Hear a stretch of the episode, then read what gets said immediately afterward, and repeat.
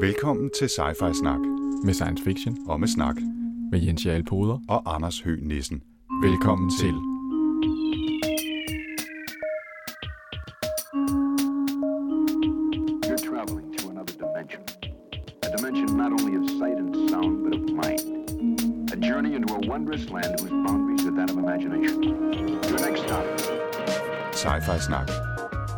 Og vi optager.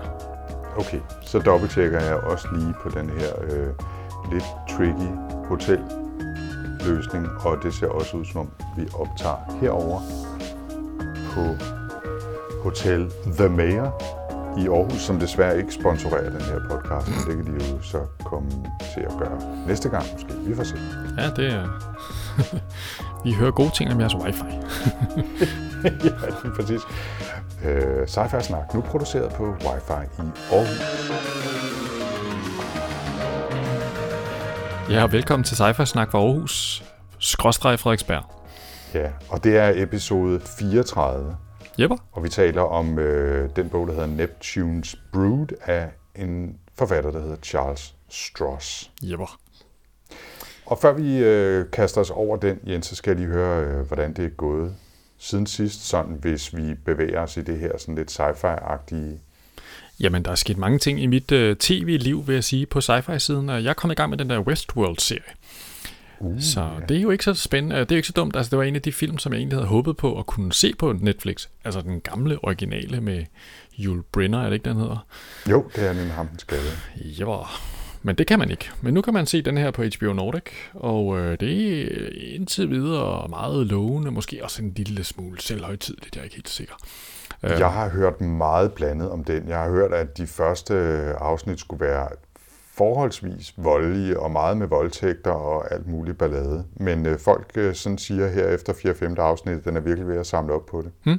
Jeg ved ikke rigtig, hvor er det der, øh, hvad hedder det, mainstream voldtægt, hvordan det ligesom er opstået i kulturen. Jeg kan huske, øh, jeg har også, øh, altså hele min øh, øh, familie af ældre mennesker er helt vild med den der Ken Follett jordens søjler, som bare mm. er det ene seksuelle overgreb efter det andet. Jeg tænker bare, altså hvad er det for noget... Hvad er det? Jeg, jeg, jeg har fået et lidt andet forhold til dem siden da, vil jeg sige. Ja, det, det tror jeg ikke, vi skal grave mere i. Nej. Øh, men jeg, jeg, jeg har ikke øh, HBO, så jeg har ikke kunnet se Westworld, men jeg kan huske, at filmen med Yul Brynner dengang tilbage, hvad har det været, at jeg har set den omkring 80 eller sådan noget, en stil, kan det passe, at den har gjort et kæmpe stort indtryk på mig. Og jeg, og jeg så den virkelig, øh, jeg så den for ikke så forfærdelig lang tid siden, øh, genså jeg, eller i hvert fald dele af den, øh, som, som var virkelig sært, og jeg tænkte, hvordan har jeg nogensinde fået lov til at se det? På det tidspunkt, hvor jeg så den, men det var en anden og mere uskyldig tid, tror jeg. Ja, eller hvad skal man kalde det, en anden og mere sådan øh, sexistisk tid. Ja, det kan også godt være det. det. Men, altså, det er jo meget fantastisk. Det er jo det Michael Crichton, der har skrevet den jo. Ja, det er helt vildt. Han har virkelig uh, sat sit fingeraftryk, må man sige, på, på populærkulturen. Og så kan jeg se, Jens, du har skrevet uh, med 1, 2, 3, 4 udråbstegn noget i vores fælles dokument. Hvad det, du har skrevet? Jeg har skrevet, at Expanse-serien er kommet på Netflix. Så øh, der snakker vi jo om den her, som jeg jævnligt, jævnligt nævner. Øh, Det er en fantastisk serie, uh, The Expanse-serien, øh, øh, som, som, er, som jo alle bør læse. Det har jeg jo sagt flere gange. Øh, den er simpelthen nu kommet. Den er jo lavet af Sci-Fi Channel i USA, som jeg ikke kan tage. Øh, men nu har Netflix købt første sæson, og jeg har ikke startet på den endnu. Men Men... det kommer nok snart til at ske, for nu har jeg ikke så travlt skal, med, som jeg har skal jeg lige høre din... Øh, nu har du så ikke set den, men øh, man skal jo altid være en lille smule loren ved det der med at se ting, før man har læst dem, Mm. eller hvad. Det kan i hvert fald øh, forstyrre en dynamik lidt, ikke? Omvendt kan det nogle gange være værre at se ting, efter man har læst dem, fordi så synes man slet ikke, det er ligesom det, man havde inde i hovedet. Jeg har aldrig rigtig fundet det gode svar på det der, om det er bedst at læse først og se bagefter. Altså, Det eneste, jeg vil konkludere ud af det, nej, jeg vil konkludere to ting. Øhm, Det ene er, at du igen hele to gange med meget store bogstaver mellem linjerne fik sagt til mig, at nu skal jeg altså se at få lettet røven og læse Expanse. Det var den ene ting. Altså, hvis du er i Aarhus, så er der jo ikke bedre at tage sig til. Øhm, den anden ting er, at hvad var det Terry Pratchett sagde om brugen af flere udopstegn? Det er, Det var noget med, at the use of multiple exclamation mark is a true sign of a disturbed mind, eller noget af den stil. Ja, det er, øh, det, øh, Det er det helt sikre tegn på øh, sindssyge. Okay, Ja. den, den lader vi bare ligge så. Ja. Og du, øh, ellers er du sådan meget øh, faglig, eller hvad? Ja, jeg har læst nogle, jeg har læst øh, også en masse skønlitteratur, men ikke rigtig noget sci-fi siden uh, Neptune's Brood, som jeg blev færdig med for en 3-4 ugers tid siden. Men jeg har læ- i gang med at læse en virkelig uh, spændende fagbog om uh, netop om kunstig intelligens og intelligence augmentation, som man kalder det. En, en bog, der hedder Machines of Loving Grace af John Markov. Og hvis man er nysgerrig på hele det der felt, så kan den virkelig anbefales. Øh, han går og graver dybt ned både i øh, historien omkring, hvordan kunstig intelligens og ideen om kunstig intelligens opstod op gennem øh, i 60'erne især, og øh, historien om de selvkørende biler, som Google har udviklet, hvordan de kom på banen og, og alt sådan noget. Det er, virkelig, det er virkelig spændende og meget nuanceret. Altså han er ikke ukritisk, øh, men heller ikke øh, bare sådan en, der fejrer det af banen. Så, så det, det er virkelig, den kan anbefales. Mm. Ja, det er jo op i tiden, det må man sige. Det må man sige. Nå, men altså, der er jo øh, en, øh, en forfatter, der skal, der skal introducere sig en bog. Ja, det er der. Det var dig, der Øhm, valgte, Anders. Ja, det var det, og jeg har læst noget tidligere af Charles Stross, en, en, øh, en bog, der hedder Accelerando, som er heostratisk berømt i visse kredse for at være måske det mest, hvad kan man sige, øh, tydelige eksempel på, hvad hele den her idé om singulariteten kunne komme til at betyde. Altså at udviklingen især for eksempel inden for kunstig intelligens kunne komme til at gå så hurtigt, at vi faktisk ikke kan overskue konsekvenserne, og at øh, tingene, fordi de udvikler sig eksponentielt hurtigt, lige pludselig kan gå meget, meget stærkt. Øh, og han har blandt andet nogle idéer om, at, altså, at, at øh, forskellen på generationerne øh, kan være slem nok i dag, hvor vi kigger på vores børn og tænker, nej, de vokser op med iPads og sådan noget, ikke? men altså, øh, tingene kommer til at gå så hurtigt lige pludselig, at vores børn bare kommer til at virke som om de er en anden race, fordi de har implantater i hjernen og øh, altså nanorobotter i kroppen og alt muligt andet ballade. Nå, men Charles Stross han har skrevet den her Accelerando og øh, har i øvrigt skrevet øh, dusinvis af andre bøger. Men øh, med den her især Neptune's Brood, synes jeg lød interessant øh, som et, øh, et bud på, hans forf- øh, på at dykke ned i hans forfatterskab også.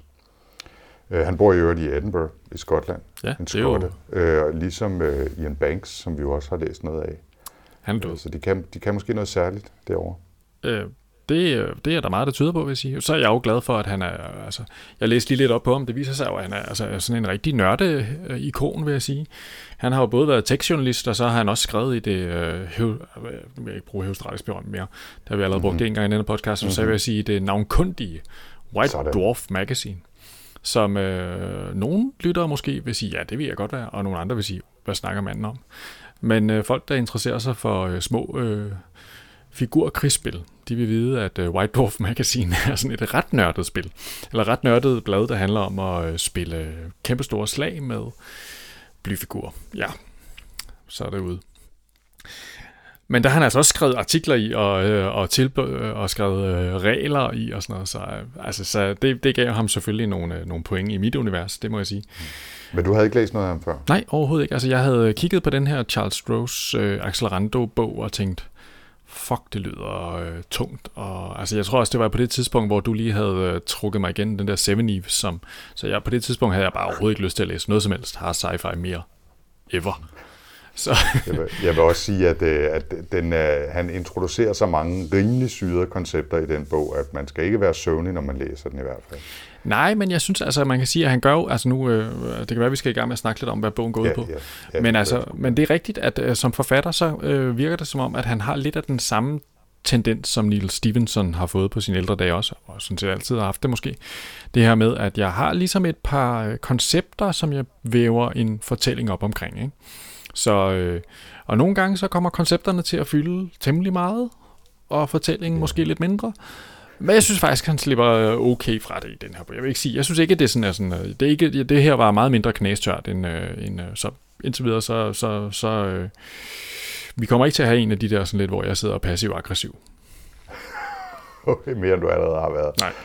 Okay, øhm, skal vi lige prøve at riste den op? Skal, Ja. jeg, skal jeg tage en tørn med den, siden det nu er, er mig, der har prakket os den her bog på? Det må du gerne. Jeg skal også Okay. gerne. Jeg kan starte, så kan du supplere, ikke? Jeg, jeg, jeg kommer sikkert til at, at falde ind. Det gør du nok. Du giver en gas, Anders. Den handler om en, øh, lad os sige det er en kvinde, som hedder Krina Alisond. Øh, nu kan jeg pludselig ikke huske, hvad 114. Hun er 100, 114, ja. Krina Alisond 114. Og øh, skal man lige tage den del af det, så er det altså fordi, at øh, vi befinder os i en, i en fremtid, øh, cirka 7.000 år ude i, øh, ude i fremtiden, hvor det er øh, helt naturligt, at man kloner og øh, duplikerer øh, mennesker, som er højt manipuleret på 27.000 forskellige måder. Og hun er altså nummer 114 af sin mors klonedøtre. Ja, og i virkeligheden kan man sige, at vi har jo egentlig ikke at gøre med rigtige mennesker her.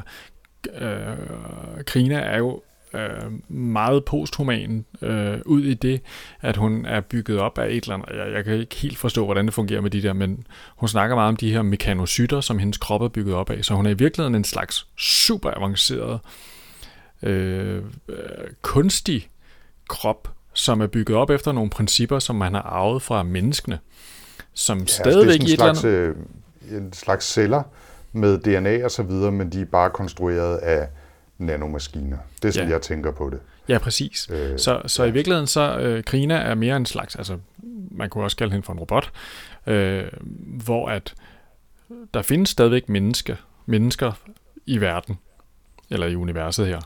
Mm. De er godt nok uddøde et par gange, så er de genoplevet dem igen. Men dem kalder de så for The Fragiles. Øh, Ja. Fordi at, at Krina, hun kan altså godt lige overleve lidt i vakuum, og man kan også måtte sig selv lidt og gøre nogle ting. Og sådan. Hun er sådan rimelig avanceret. Ja, det er rigtigt. Det, jeg, har, jeg har tænkt på det som, som kloner, fordi de jo kan man sige, bygger på en, en øh, skabelon, som kommer fra et bestemt menneske, deres øh, quote-unquote mor, Sondra Allison, mm. som vi vender tilbage til. Men det er rigtigt, hun er i virkeligheden mere en, øh, en biomimetisk, ultraavanceret robot, kunne man sige. Det var, øh, det var, øh, det går super godt med fremmedordene i dag, synes jeg. Nå, men i hvert fald, så, øh, så møder vi øh, Krina midt i, at hun er på jagt efter en af sine søstre, altså en af de andre ultraavancerede biomimetiske robotter, hvis vi nu skal kalde dem det, øh, som er taget ud i universet. Og vi befinder os altså i et univers, hvor man godt kan rejse mellem stjernerne. Det tager bare skide lang tid, hvis man skal gøre det i rumskib. Men når man nu er sådan en, øh, en robot, som i øvrigt har hele sin personlighed installeret på sådan en lille soul-chip øh, i nakken, jamen så kan man jo gøre det, at man beamer sin, øh, sin digitale identitet med lysets hastighed mellem sådan nogle beacons, nogle fyrtårne, og så når man kommer frem der, jamen så bliver den soul-chip, øh, så bliver den digitale identitet lagt ned på en soul-chip, som man så kan sætte i nakken på en ny konstrueret krop. Og på den måde kan man altså i hvert fald øh, rejse lidt hurtigere rundt i universet, hvis man ikke skal have alt muligt grej med sig. Ja, så, og det er jo sådan en af de lidt interessante koncepter der, og meget af hele grundplottet i den her verdensopbygning, øh, Charles Stross har lavet her, er, jo bygget op omkring det her med, at vi har ikke noget, der hedder faster than life, light travel her. Ikke nogen ormehuller, ikke noget warp drive, ikke noget uh, tusindårsfalk, ingenting. Altså, mm. vi kan lave sådan nogle kæmpestore rumskib, som tager en milliard millioner år om at, øh, om at komme, ikke så lang tid, men rigtig, rigtig 100 år om at komme ud til den næste øh, stjerne, eller øh, vi kan bevæge os rundt i ligesom de etablerede netværk af mange forskellige kolonier via de her beacons, øh, som sender øh, os øh, frem og tilbage som ren information, om man så må sige. Mm. Mm. Øh, og, og det er også, øh, altså det, det, jeg synes, det er super interessant det her. Øh, nu, nu kan man sige, at Krina, hun kan jo så heldigvis blive flere hundrede år gammel. Øhm, men, men de kommer jo ud af synk, kan man sige, de her personligheder også, ikke? Fordi at, øh, og, og deres e-mail, det går altså virkelig langsomt med, altså deres mulighed for at komme i kommunikation med hinanden er jo også ret svær, så, så det her, øh, vi er i virkeligheden tilbage til sådan noget, som vi kender det på jorden fra før vi fik mobiltelefoner og alt muligt. Ikke? Det der med, at man kan ja. ligesom, øh, ja, jeg rejste lidt sammen med, jeg skulle møde min søster her, men hun er nu rejst videre. Altså det lyder som sådan, øh, sådan en øh, interrail fra 90'erne, ikke? der er gået galt. Inter, interstellar øh, rejsekort. Ja. Ja. Men det, det er faktisk rigtig interessant det her, fordi han holder fast i nogle af de ting, som vi kender fra i dag. Altså vi har hvad kan man sige, vi kan realistisk forestille os, at vi måske en dag kan udvikle rumskib, som kan flyve med, lad os sige, op til en procent af lysets hastighed, ligesom de kan i det her univers. Det er ikke sådan fuldstændig, det bryder ikke nogen kendte love, som vi kender dem. Sådan som det ville gøre, hvis man skulle kunne udnytte warp drives eller altså andre faster than light travels.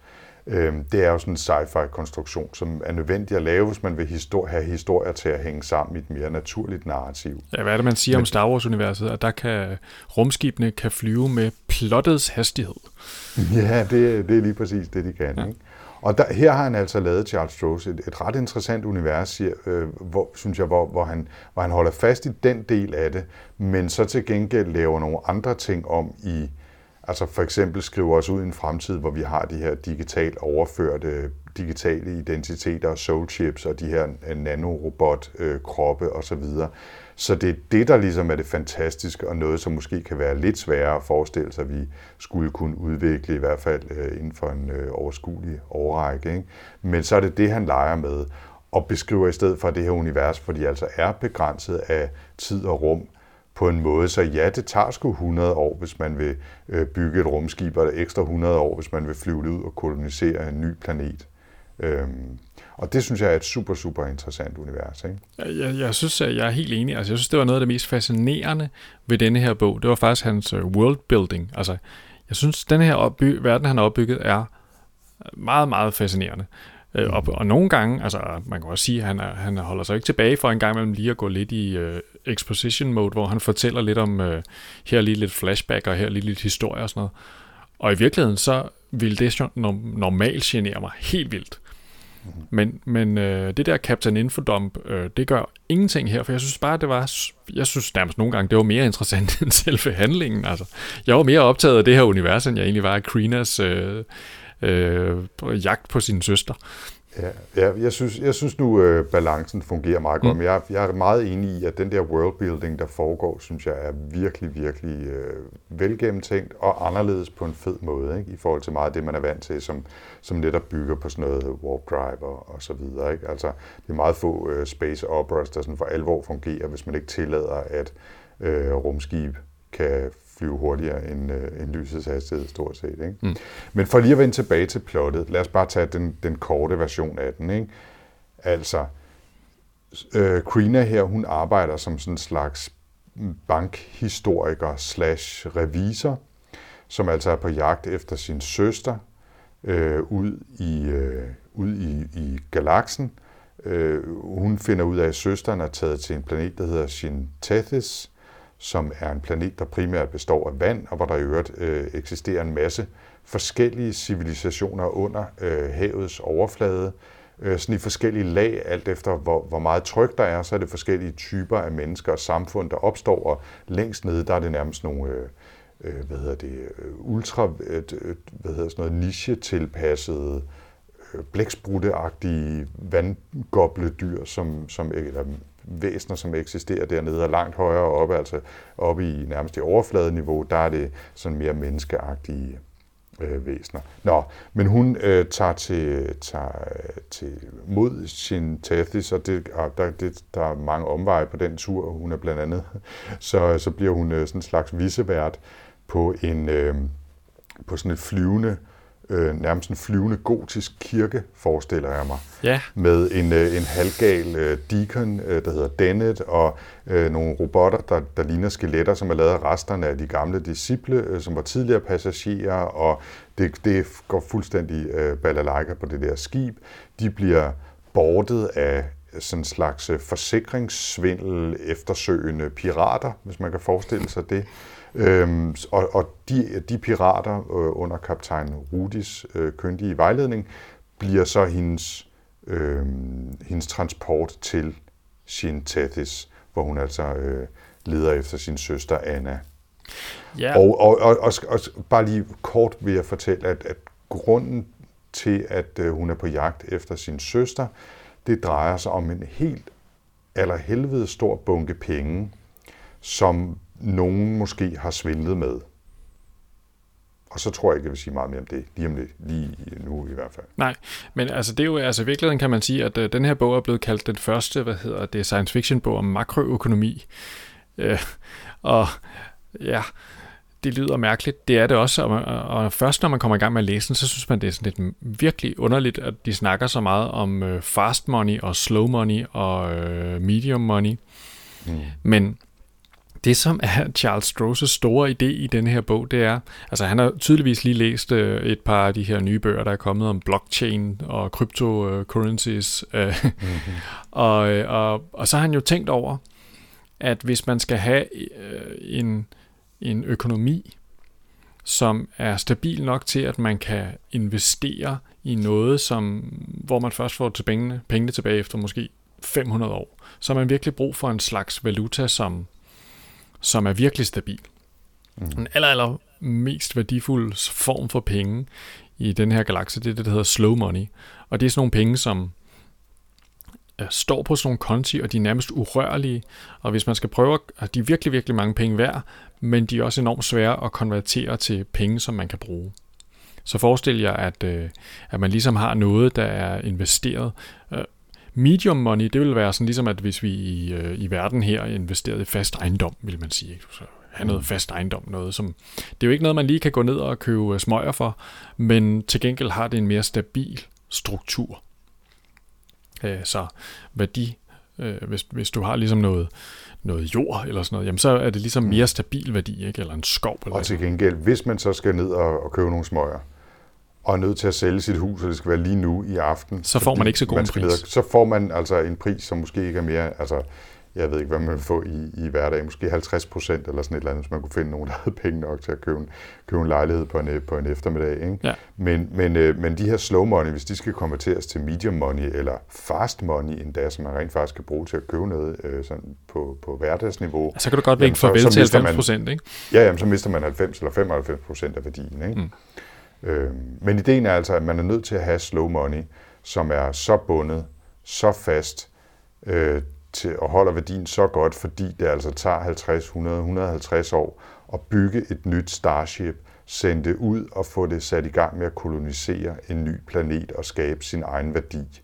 Altså, det er de penge, der bygger de der, eller de folk, der bygger de der skibe, som i virkeligheden låner de her øh, slow money for overhovedet at kunne kaste sig ud i det her. Mm. Ellers ville det aldrig kunne lade sig gøre. Ja, for det, for det tidspunkt, man starter hele det her øh, koloniseringsprojekt op, jamen så begynder man jo bare at hive gæld ind. Og noget af det, man trækker gæld til, det er i virkeligheden de mennesker, øh, de, de, øh, de mennesker, som så øh, vælger at beame sig derud og blive eksperter i at bygge øh, terraforming og glaskubler og alle de der ting, man har brug for i en ny økonomi.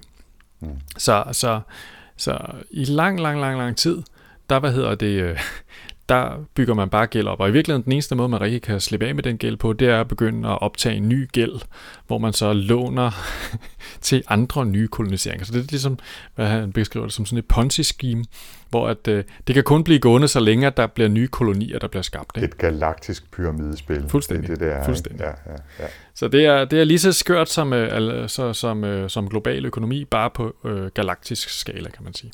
Fuldstændig. Og det er, det er, som du siger, en del af den der worldbuilding, og, og et sådan ret sjovt øh, koncept. Han skriver på et tidspunkt, jeg tror faktisk også, muligvis er det også i foråret på, på Kindle-version, men han har også skrevet om det i en blogpost, hvordan han var gået i gang med den her, og så faldt han af en eller anden øh, bog, der handlede, øh, en fagbog, der handlede om historien om gæld. Altså, hvordan er konceptet gæld opstået, og hvordan har det udviklet sig med opfindelsen af det moderne bankvæsen sådan op igennem 1600-tallet og sådan noget af forestilling om aktier og obligationer og den slags, og så i moderne tid med netop sådan noget som, som blockchain og sådan noget. Og det har han, det har han tydeligvis lavet sig inspirere af, og det indrømmer han også helt åbent, og har, har givet den ekstra gas, øh, den del af, af, jeg vil ikke sige plottet, men af, af universet, han bygger op øh, i bogen her. Ikke? Mm. Men problemstillingen er så, at de her overførsler, de her penge og sådan noget, det foregår jo også i sådan nogle systemer, hvor der ligesom er en, det, det er sådan lidt cryptocurrency-agtigt, at der ligesom er flere, der skal kunne øh, stå inden for et eller andet værdibeløb, der bliver flyttet rundt øh, imellem alle de her forskellige banker og sådan noget. Og nogle gange så er der nogle af de penge, der forsvinder. Og nogle gange så er der fusk med i spillet. Og, øh, og det er i virkeligheden sådan nogle ting, som Krina hun er ekspert i. Øhm, fordi det hun har hist, øh, været, været, været øh, øh, hvad kan man kalde det, øh, det hun er øh, ekspert i, det er sådan en slags øh, det er meget sjovt, det er lidt ligesom de der Nigeria-mails, man får, bare i det her univers, hvor at man prøver at lokke, man laver sådan nogle schemes, hvor man lokker penge ud af folk ved for eksempel at bilde folk ind, at øh, nu har vi øh, opfundet faster than light travel, men desværre så mangler vi lige, øh, hvad hedder det, øh, de sidste komponenter, og øh, tilfældigvis har jeg gemt dem i en madkasse på øh, Venus, og øh, desværre så er du den eneste, som kan, og fordi det er en lille smule ulovligt, så skal jeg bare have dig til at overføre nogle penge til mig, så skal, så skal du til gengæld få det tusindfold mm. igen. Ikke? Mm. Den der sådan slags, øh, som i virkeligheden åbenbart øh, oprindeligt i sin form hedder The Spanish Prisoner, mm. det scheme. Det er jo helt Ocean's Eleven-agtigt. Øh, men det er altså det, det, den slags schemes findes stadigvæk i den her verden, og det er i virkeligheden øh, sådan et scheme, der er en helt central del af plottet i den her historie. Ja. Og det bliver øh, unægteligt en anelse indviklet. Ja, jeg tror jeg også, jeg tænker lidt, at, at det er måske, jeg tror ikke, det er nogen god idé egentlig, at vi måske sådan helt udreder det hele her. Nej, Fordi for det er det utrolig kedeligt. ud i det. Altså, øh. jeg, jeg synes, det, det, skal man, det skal man gøre selv. Øh, og jeg synes man faktisk, man får nogle rimelig gode forklaringer. Øh, nogle gange så, så øh, kan man godt mærke, okay, nu skal der altså en forklaring til, og så bliver fremdriften i plottet måske lige bremse lidt et stykke tid, ikke? fordi vi lige skal høre om, hvordan det nu bliver konstrueret, når tre forskellige mennesker skal koordinere på tværs af tid og rum, at der bliver lånt, hvad der svarer til en planets produktion i tusind år øh, til nogle andre mennesker, helt så risikofrit som, som muligt. Ikke? Øh, så, så begynder plottet sådan lidt at, at sagne op, ikke? men andre, andre steder, så synes jeg faktisk, der er rimelig øh, godt gang i den. Ikke? Mm. Men altså, jeg, jeg tør slet ikke øh, forsøge at kaste mig ud i øh, dels, øh, hvordan alt det her fungerer, og så præcis, hvad det egentlig er, øh, som foregår i spillet mellem Krina og Anna og deres fælles, hvad kan man sige, formor eller stammor, Sondra Allison, og, øh, og, og de her mange, mange, mange, mange penge. Øh, og det vil også være plotspoilende, men øh, ikke for meget. Jeg, jeg afslører ikke særlig meget ved at sige, at det er ligesom det, det drejer sig om. Ja. Og man kan sige, altså, ellers så kan man også, altså man kan jo kigge lidt ind på og sige, zoome lidt ind på, hvad der ellers er gode oplevelser af denne her, øh, fordi jeg synes, der er mange gode oplevelser i den. Øh, en ting er, at han har opfundet hele den her idé om det her univers. Det synes jeg er meget sjovt. Øh, men han er også, jeg synes, han er utrolig god til sådan ligesom at, at etablere den her øh, altså hvordan sådan en, altså når vi nu er i det her posthumane, øh, jeg synes, han, han er meget tro mod det i sin fortælling. Altså, øh, hende her, Krina, altså, der er slet ikke noget romancer eller noget som helst. Altså, det, det er fuldstændig væk. Øh, og altså, det er sådan meget mekanisk det hele. Hendes personlighed er også utrolig uinteressant på en eller anden måde. Altså, det, det er sådan lidt ligesom at læse om en robot. altså, det er ikke sådan en, det er ikke sådan en spændende det er ikke sådan en spændende eksistentiel øh, karakteristik øh, af en super interessant øh, point of view karakter. Øhm, men samtidig så sker der alle mulige interessante ting, hvor hun øh, bliver blandt andet bygget lidt om undervejs, øh, har lidt tid som havfru, og altså, han, udv- han udnytter virkelig de der muligheder, der ligger i det her univers på, på sådan en, en god måde, der skal hele tiden interessante og nye ting, som man tænker, oh, okay, nå, det har jeg så heller ikke set komme. Mm. Øhm, det, det kan jeg meget godt lide. Jeg synes, øh, det er meget sjovt, når du nævner øh, Krina og hvad hun er for en karakter. Altså hun er jo netop ikke sådan en øh, kick-ass, nu tager jeg magten over mit eget liv øh, type helt inde. Hun er lidt en sådan lille revisormus, ikke? Øh, som mere eller mindre tilfældigt bliver kastet ud i det her eventyr, kan man vel sige. Ikke? Jo. Men, men det er ikke sådan, altså nu siger du hun ganske vist, hun bliver omskabt til en slags øh, havfru ved at de manipulerer hendes øh, mekanocytter øh, og, og tilpasser hende øh, livet under, under havets overflade der på Shintathis. Men, men det er jo ikke sådan, at hun lige pludselig blomstrer op og bliver sådan en, øh, en Ripley-agtig kick-ass-type, vel? Nej, altså det er... Hun, øh, hun, hun, hun, hun gør nogle ting, og hun, hun, altså hun tager også nogle beslutninger, og der er sådan en lille smule action i hende en gang imellem, men det er sådan meget reaktivt meget af det, ikke? Altså, når, når universet og plottet smider nogle ting i hovedet på hende, så reagerer, hende, reagerer hun, og nogle gange så reagerer hun skide smart og, og, og dygtigt, men det er ikke sådan, at hun ligesom selv beslutter sig for, at nu, nu skal hun ned og med øh, rydde op i, øh, i, i den her by. Vel? Nej, altså der er i virkeligheden ganske, ganske få øh, elementer i den her bog, hvor man kan sige, at hendes agency er det, der driver plottet frem. Altså den der følelse af, at jeg har en hovedperson, som ligesom træffer nogle bestemmende valg. Altså, der sker rigtig meget mod hende. Og efterhånden som plottet øh, udvikler sig, så sidder man også og tænker, nå, altså den person, der havde mindst viden om det her fra start af alle de bikarakterer, vi har stødt på i den her Mm. bog, det var åbenbart Krina. Alle andre var åbenbart in on the joke.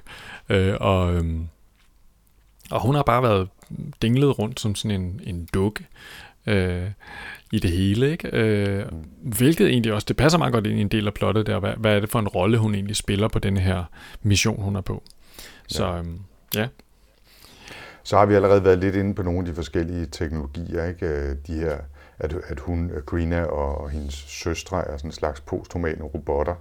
Øh, Så er der de her øh, fragiles, øh, som du nævnte, tror jeg også, ikke? som er, er biologiske mennesker, som vist nok lidt er blevet genoplevet i et par omgange af nogle, øh, nogle DNA-læger og sådan noget. Ikke? Øh, Og vi, vi stod også i det her, jeg tror jeg nævnte det, det her flyvende kapel, eller sådan den her øh, gotiske kirkerumskib. Der møder vi uh, The Gravid Mother, som er sådan en slags øh, rugemaskine, ikke? Ja. Øh, som, som skal spytte menneskebørn ud og, og skabe nye discipler til den her øh, øh, interstellare kirke. Ja, det er ikke Øh. mere menneskeligt, end at hun er jo højst modificeret og kan være gravid med otte børn ad gangen og har... Men hun er dog biologisk, kan man sige, i sit, øh, øh, i sit, øh, i sit grundmateriale. Det, det er en meget god scene, den der, hvor hun, øh, hun, er jo, øh, hun står... Altså, bogen starter jo på det her Taich Beacon, som er, er der, hvor hun lige er ankommet, og så prøver hun at komme videre til Shintesis, og hun står og har, hvad hedder det, en samtale med sådan en... Øh, en øh, rejseagent, som skal mm. sælge hende en rejse, og de står og hakler lidt om prisen, og, og hun prøver sådan ligesom ikke at få afsløret, at hun rent faktisk har nogle slow money, øh, men alligevel prøver at holde ham interesseret, fordi hun ikke har tænkt sig at bruge særlig mange penge på den her rejse. Øh, og, og så siger han, øh, så spørger han hende, om han, hun har noget, nogen problem med at arbejde med kød. Mm. kød? Ja, kød. Og det er jo så altså, at det, at det er biologiske væsener, som hun skal på en eller anden måde være. Det er ikke et spørgsmål om, at hun, hun arbejder for sådan en slags øh, slagteritransport. Det er simpelthen det, at der er, er, øh, er mennesker ombord, øh, som hun jo så skal gå omkring og være med til at varetage deres behov og sådan noget. Det, det synes jeg var ret Ja, sådan ja. fint. Øh, øh, igen det der udefra at kigge ind på noget, som de opfatter som altså meget anderledes. Og, Meget anderledes, ja. ja. og, og på mange måder helt håbløst. Men, men det, det viser også noget, hvis vi lige skal, skal tage den også, det viser noget af den der øh, skævhed, der er i bogen, ikke? og den er faktisk ret underholdende og sjov at læse, synes jeg. Mm. Øh, både på et, et historiemæssigt mæssigt niveau er der nogle sjove, skæve øh, takes på det. Øh, den scene, du nævner for eksempel, og da hun så øh, ender med at blive den her øh, øh, visevært pedeltype på, på, på det, det flyvende, den flyvende kirke her, og skal spise noget tube spam, som, som er det, de lever af, sådan et næringsstof, som ved Gud ikke lyder særlig lækkert, og øh, skal slås med sådan en halvsindssyg øh, øh, præstetype, der er en af de få overlevende på, på rumskibet, de blaffer rundt i, i næsten vægtløs tilstand, og sådan noget. Der er, nogle, der er sådan noget ja, der er næsten sådan noget falde på halen komik involveret også en gang imellem. Ikke? Mm. Og så synes jeg, at han sprogligt er, er ret god til at lege på sådan en måde, der måske en gang imellem snærper lidt i retning af noget lidt studentikost, ikke? men som faktisk holder øh, rigtig godt rigtig meget af tiden. Mm. Og nu, nu, nu ved jeg ikke, om det er, fordi jeg har, har læst, at han er skotte og, og kommer fra Edinburgh, men, men altså, det minder mig ret meget om Ian Banks og hans øh, culture-serie, hans space opera, øh, i den der sådan lidt øh, glimt i øjet, øh, agtige, sprogligt finurlige måde at, at lave historier på. Mm. Jeg havde også øh, jeg havde sådan et, øh, jeg fik sådan en vibe af Hyperion, da jeg læste den. Mm. Uh, det her, uh, jeg tænkte lidt på det der katedral, der fløj rundt i rummet, så kom jeg til at tænke på det der, uh, uh, der, var, der er sådan et træ, der flyver rundt, som de flyver i. det er også sådan, man bare sidder og tænker, hvad fanden sker der? Og folk der også er ved at, altså det der, det er jo en virkelig mærkelig kirke, den der, uh, The Church of the Eternal Fragile, eller hvad fanden den hedder. Uh, altså det mindede også om noget af det der helt gakkelakkede uh, religion, der er i Hyperion. Udover den måske ikke lige så mørk, den har ikke de der altså sådan meget mystiske, dystre side, som Hyperion også har. Jeg synes slet ikke, altså, jeg synes, synes slet ikke, den er lige så... Jeg synes, at Hyperion var på mange måder altså, der var nogle fortællinger i Hyperion, som jeg synes var meget mere sådan wow-agtig. Mm-hmm. Men, men jeg, jeg må sige, jeg var, øh, jeg kunne sgu rigtig godt lide den. Øh, og, og jeg endte med at give den fire stjerner, fordi det er jo, det er jo ikke noget sådan mesterværk på den måde. Det er jo ikke en, en øh, litteraturhistorisk klassiker, men jeg synes, den var virkelig velskrevet og super underholdende, og jeg elskede den der worldbuilding og øh, selv alle hans lange forklaringer om, øh, om slow money og medium money og fast money og sådan noget. Jeg, jeg købte det hele. Altså, jeg var, jeg var virkelig godt underholdt, og jeg synes faktisk ovenikøbet, jeg fik noget at vide. Ja, altså man kommer jo derfra, ligesom når man har læst noget i Stevenson, ikke? man kommer jo fra med, at man ligesom, han har jo ligesom fået præsenteret det research-arbejde, han havde lavet. Og det får man med derfra, ikke? Altså man sådan, nå, ja. nye indsigter i, hvordan gæld fungerer. Mm-hmm, interessant. Ja. Hvad, hvad har du øh, givet den, Jens, hvis jeg må spørge? Ja, men altså, øh, min indflyvning til at give en karakter, altså jeg har, øh, jeg synes nok, hvis jeg kun skulle give historien, så synes jeg, at den er ikke, jeg synes ikke, at selve sådan plottet er, jo, altså grundplottet er meget godt.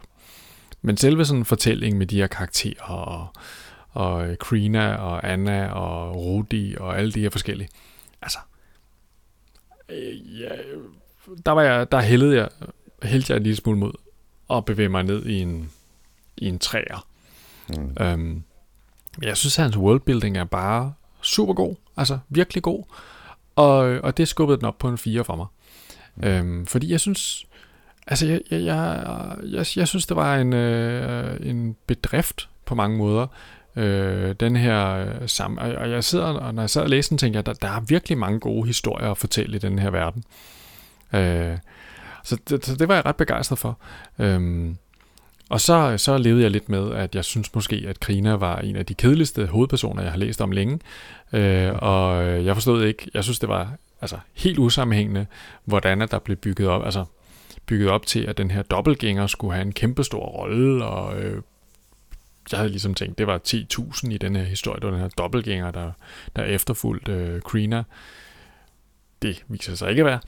Og, og på samme måde ham der Rudi, som sådan blev introduceret som sådan en bikarakter, og så sådan, jeg synes lidt, det virker som om, at det er sådan en, karaktererne, der, der er sgu ikke rigtig, nogle gange så har jeg sådan på fornemmelsen, har han overhovedet haft en plan med de karakterer, da han startede dem op? Er det bare sådan, fordi han tænkte, nu er jeg jo introduceret ham her, nu, nu, nu står han også for det her, det her, det her. Altså, mm. jeg synes især, at, at slutningen var altså, virkelig... det har han åbenbart også selv skrevet i et blogindlæg. Jeg synes virkelig, at slutningen var skidt. Altså, ja, det, det har han faktisk, som, som du siger, selv, selv indrømmet, ikke? At, øh, at han øh, havde en deadline, som lige pludselig øh, kom meget hurtigt.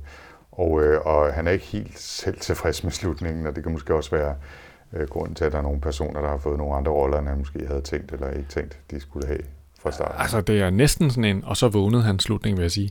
Altså, hvor, jeg forstår ikke, hvorfor den overhovedet, ud, overhovedet ender der. Jeg forstår ikke, hvorfor det var det show. Altså, det, det virker som om, man simpelthen er blevet snydt for en slutning, synes jeg, når man, når man, mm. når man bliver færdig med den. Ikke? Men, øh, ja. men det er mindre ting, synes jeg, fordi at i virkeligheden, så, så har jeg været glad for at læse den. Jeg synes, det var en spændende bog. Øh, og jeg synes, at øh, for 325 sider, så var jeg øh, super tilfreds. Mm. Det er godt, så vi er øh, på forskellige måder begge to havnet på en 4. Ja, så ikke, ikke dumt, ikke dumt. Det var godt, at jeg ikke skuffer dig hver gang. Øh, nu er det jo så faktisk dig, der står for at skulle vælge en bog til næste omgang sci snak. Ja, det er rigtigt, og øh, altså, vi øh, fortsætter videre i, øh, i, øh, i øh, forfatter fra Storbritannien. Den her gang der er det den øh, bedst sælgende britiske science fiction forfatter. Øhm, og da den her bog øh, udkom, der har han allerede solgt over 2 millioner bøger. Holy moly. Yes, så øh, vi er tale om en mand, der får flyttet nogle paperbacks ud af Fantask og Farvecigar. Øhm, ja, så øh, jeg ved ikke, øh, det, vi er, det er i virkeligheden, det, det er også lidt på opfordring, vil jeg sige. Øh, I vores... Øh, i vores forum på øh, sci Snak på Goodreads, der har Nikon DK foreslået, at vi skulle læse ham, og jeg har tidligere min, min gode kollega Nils Ole Dam, har også talt meget varmt om denne her bog. Den hedder Pandora Star. Okay, ja. Yeah. Vi har at gøre med hard sci-fi forfatteren Peter F. Hamilton, så øh, vi er også øh, ude i noget, øh, noget mursten, det må jeg sige. Ja, jeg, hvis, hvis, nu jeg har faktisk aldrig læst noget af Hamilton, men øh, jeg har sådan en forestilling om, at, øh, at det fylder ret mange hyldemeter, når man kigger på det, og ikke kun fordi han har skrevet mange bøger. Nej, det er, det er fordi, at han, han, øh, han, øh, han vil gerne op omkring de 1000 sider. Og øh, det ville jo normalt være noget, der, der holdt mig øh, en smule øh, øh, holdt mig tilbage. Og det, øh, og jeg vil også sige, at jeg har kigget på den her og været lige ved at trykke på affyringsknappen et par gange. Og nu tænker jeg, den står der. Nu har den stået der på min liste så længe. Nu skal vi have læst noget Peter F. Hamilton. Vi skal, vi skal have fat i sådan en rigtig 80'er forfatter her. Den her, den er godt nok fra 2004. Men øh, nu skal vi læse sådan noget, ja, sådan noget rigtig murstens hard sci-fi. Altså, øh, man skulle næsten tro, at du har været inde og kigge på min 2016 Reading Challenge på Goodreads, fordi jeg har netop nu læst øh, 42 ud af de 50 bøger, jeg havde sat mig som mål i 2016. Skal jeg bremse? Hvis jeg nu skal, hvis jeg nu skal læse Peter F. Hamiltons Pandoras, hvad det var, Pandoras Star Ja. på omkring 1000 sider, kan jeg så få lov til at få den til at tælle som tre bøger, eller Du vil læse jeg nogle, bare øh, læse virkelig, virkelig meget i juleferien? Altså der har jeg et trick, fordi at de der Expanse-serier, de har, hvad hedder det, hvis du kommer i gang med den, så har den også sådan nogle øh, mini-romaner på omkring 80 sider. Okay, Ja, så øh, det kan måske veje op for det. ja okay. Du fik lige nævnt Expanse igen, øh, så skal man drikke. Ja, ja, det er fint. Uh, apropos, ja, så skal vi drikke. Hey, jo. Øhm, apropos uh, Goodreads og uh, korte ting, så vil jeg bare lige nævne, at uh, der har været en lille snak inde på Goodreads om, øh, Nå ja, og øh, i vores øh, forum der, øh, der vores lille gruppe, sci-fi snak gruppe, gruppe, gruppe øh, om at læse noveller. Og lige nu bl- bladrer jeg virkelig desperat, fordi jeg prøver lige at komme i tanke om, øh, hvad det egentlig var for nogle noveller, der blev foreslået. Det var... Øh, kom så, Goodreads, du kan godt. ja der var der Øh. blandt andet fået noget snak af, hvad var det Mads, der snakkede om, hvad hedder det? Øh, mm, Ja, forslag til bøger, kom så. Øh, det var... Ej, hold nu op. Hvorfor, hvorfor skal det være så svært? Alt det her bliver naturligvis klippet ud, det er klart. Øh, er det ikke det, man plejer at sige?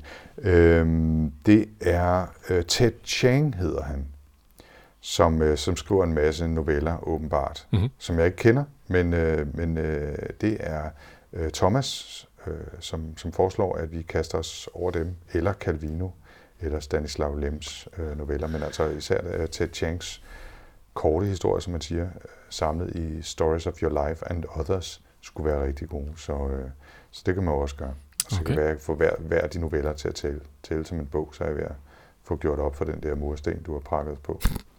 Ja, Thomas har jo også øh, øh, agiteret for, øh, for, hvad hedder det, Peter F. Hamilton. Så øh, ja, Det. nu må vi se. Ja, men jeg tror også, Ja. det var, var det Mads, der hvad hedder, skrev om, øh, hvad hedder det, Philip K. Dick øh, noveller. Er jo også, altså Mm. det er jo, der er jo masser af dem, man kunne tage fat i. Øh, Det kunne man også der er jo der er flere af dem, der er blevet til film, jo. Ja. Men, øh, Det er nu også meget sjovt at prøve noget, man ikke har prøvet før. Ja, ja, helt sikkert, helt sikkert. Men i virkeligheden, så tror jeg, at du skrev noget om, at øh, du ikke var den store novellemand. Jeg, jeg skal også lige... Øh, jeg vil ikke udelukke det, men øh, det er heller ikke noget, jeg læser meget af. Nej, men, men det kunne måske være sundt for os at prøve noget andet, end det vi plejer. Jeg, jeg er med på en verse. Men øh, nu er der altså ikke noveller, det er præcis det modsat. Det er en kæmpe bunke papir. Ja, nu har jeg tænkt mig at downloade den til min Kindle, men jeg har da købt øh, Audible-versionen af den, og den er 37 timer. Okay, godt så. Der, er- der er simpelthen en, en uges arbejde i at læse den, Ja. eller at høre den. Ja. Og mens vi tykker os igennem den, så er man jo ellers velkommen til at kigge forbi sci Det er man der, og som sagt vores øh, sci-fi snak gruppe på Goodreads, hvis man er derinde. Mm. Man er også meget velkommen til at blive ven, i hvert fald med mig derinde. Jeg synes altid, det er spændende at følge med i, hvad andre folk øh, går og læser. Det giver god inspiration. Mm. Og øh, ja, men så øh, høres vi ved og snakkes ved, sci-fi snakkes ved igen om en måneds tid. Ja, og, og altså, hvis ikke vi fik sagt det, så kan man sagtens læse denne her øh, Charles Strohs bog om øh, futuristisk makroøkonomi. Det, øh, det bliver man oplyst af. Det gør man, og underhold, Yes. synes jeg. Jamen øh, her fra Frederiksberg, øh, hele vejen over til Aarhus, øh, vil jeg sige øh, tak for i aften. Ja, og her fra Aarhus, øh, undskyld den lidt sløjere lyd i denne her omgang, men øh, fra hotelværelset på Banegårdspladsen. Tak for i dag, og have det rigtig godt derude. Vi ses.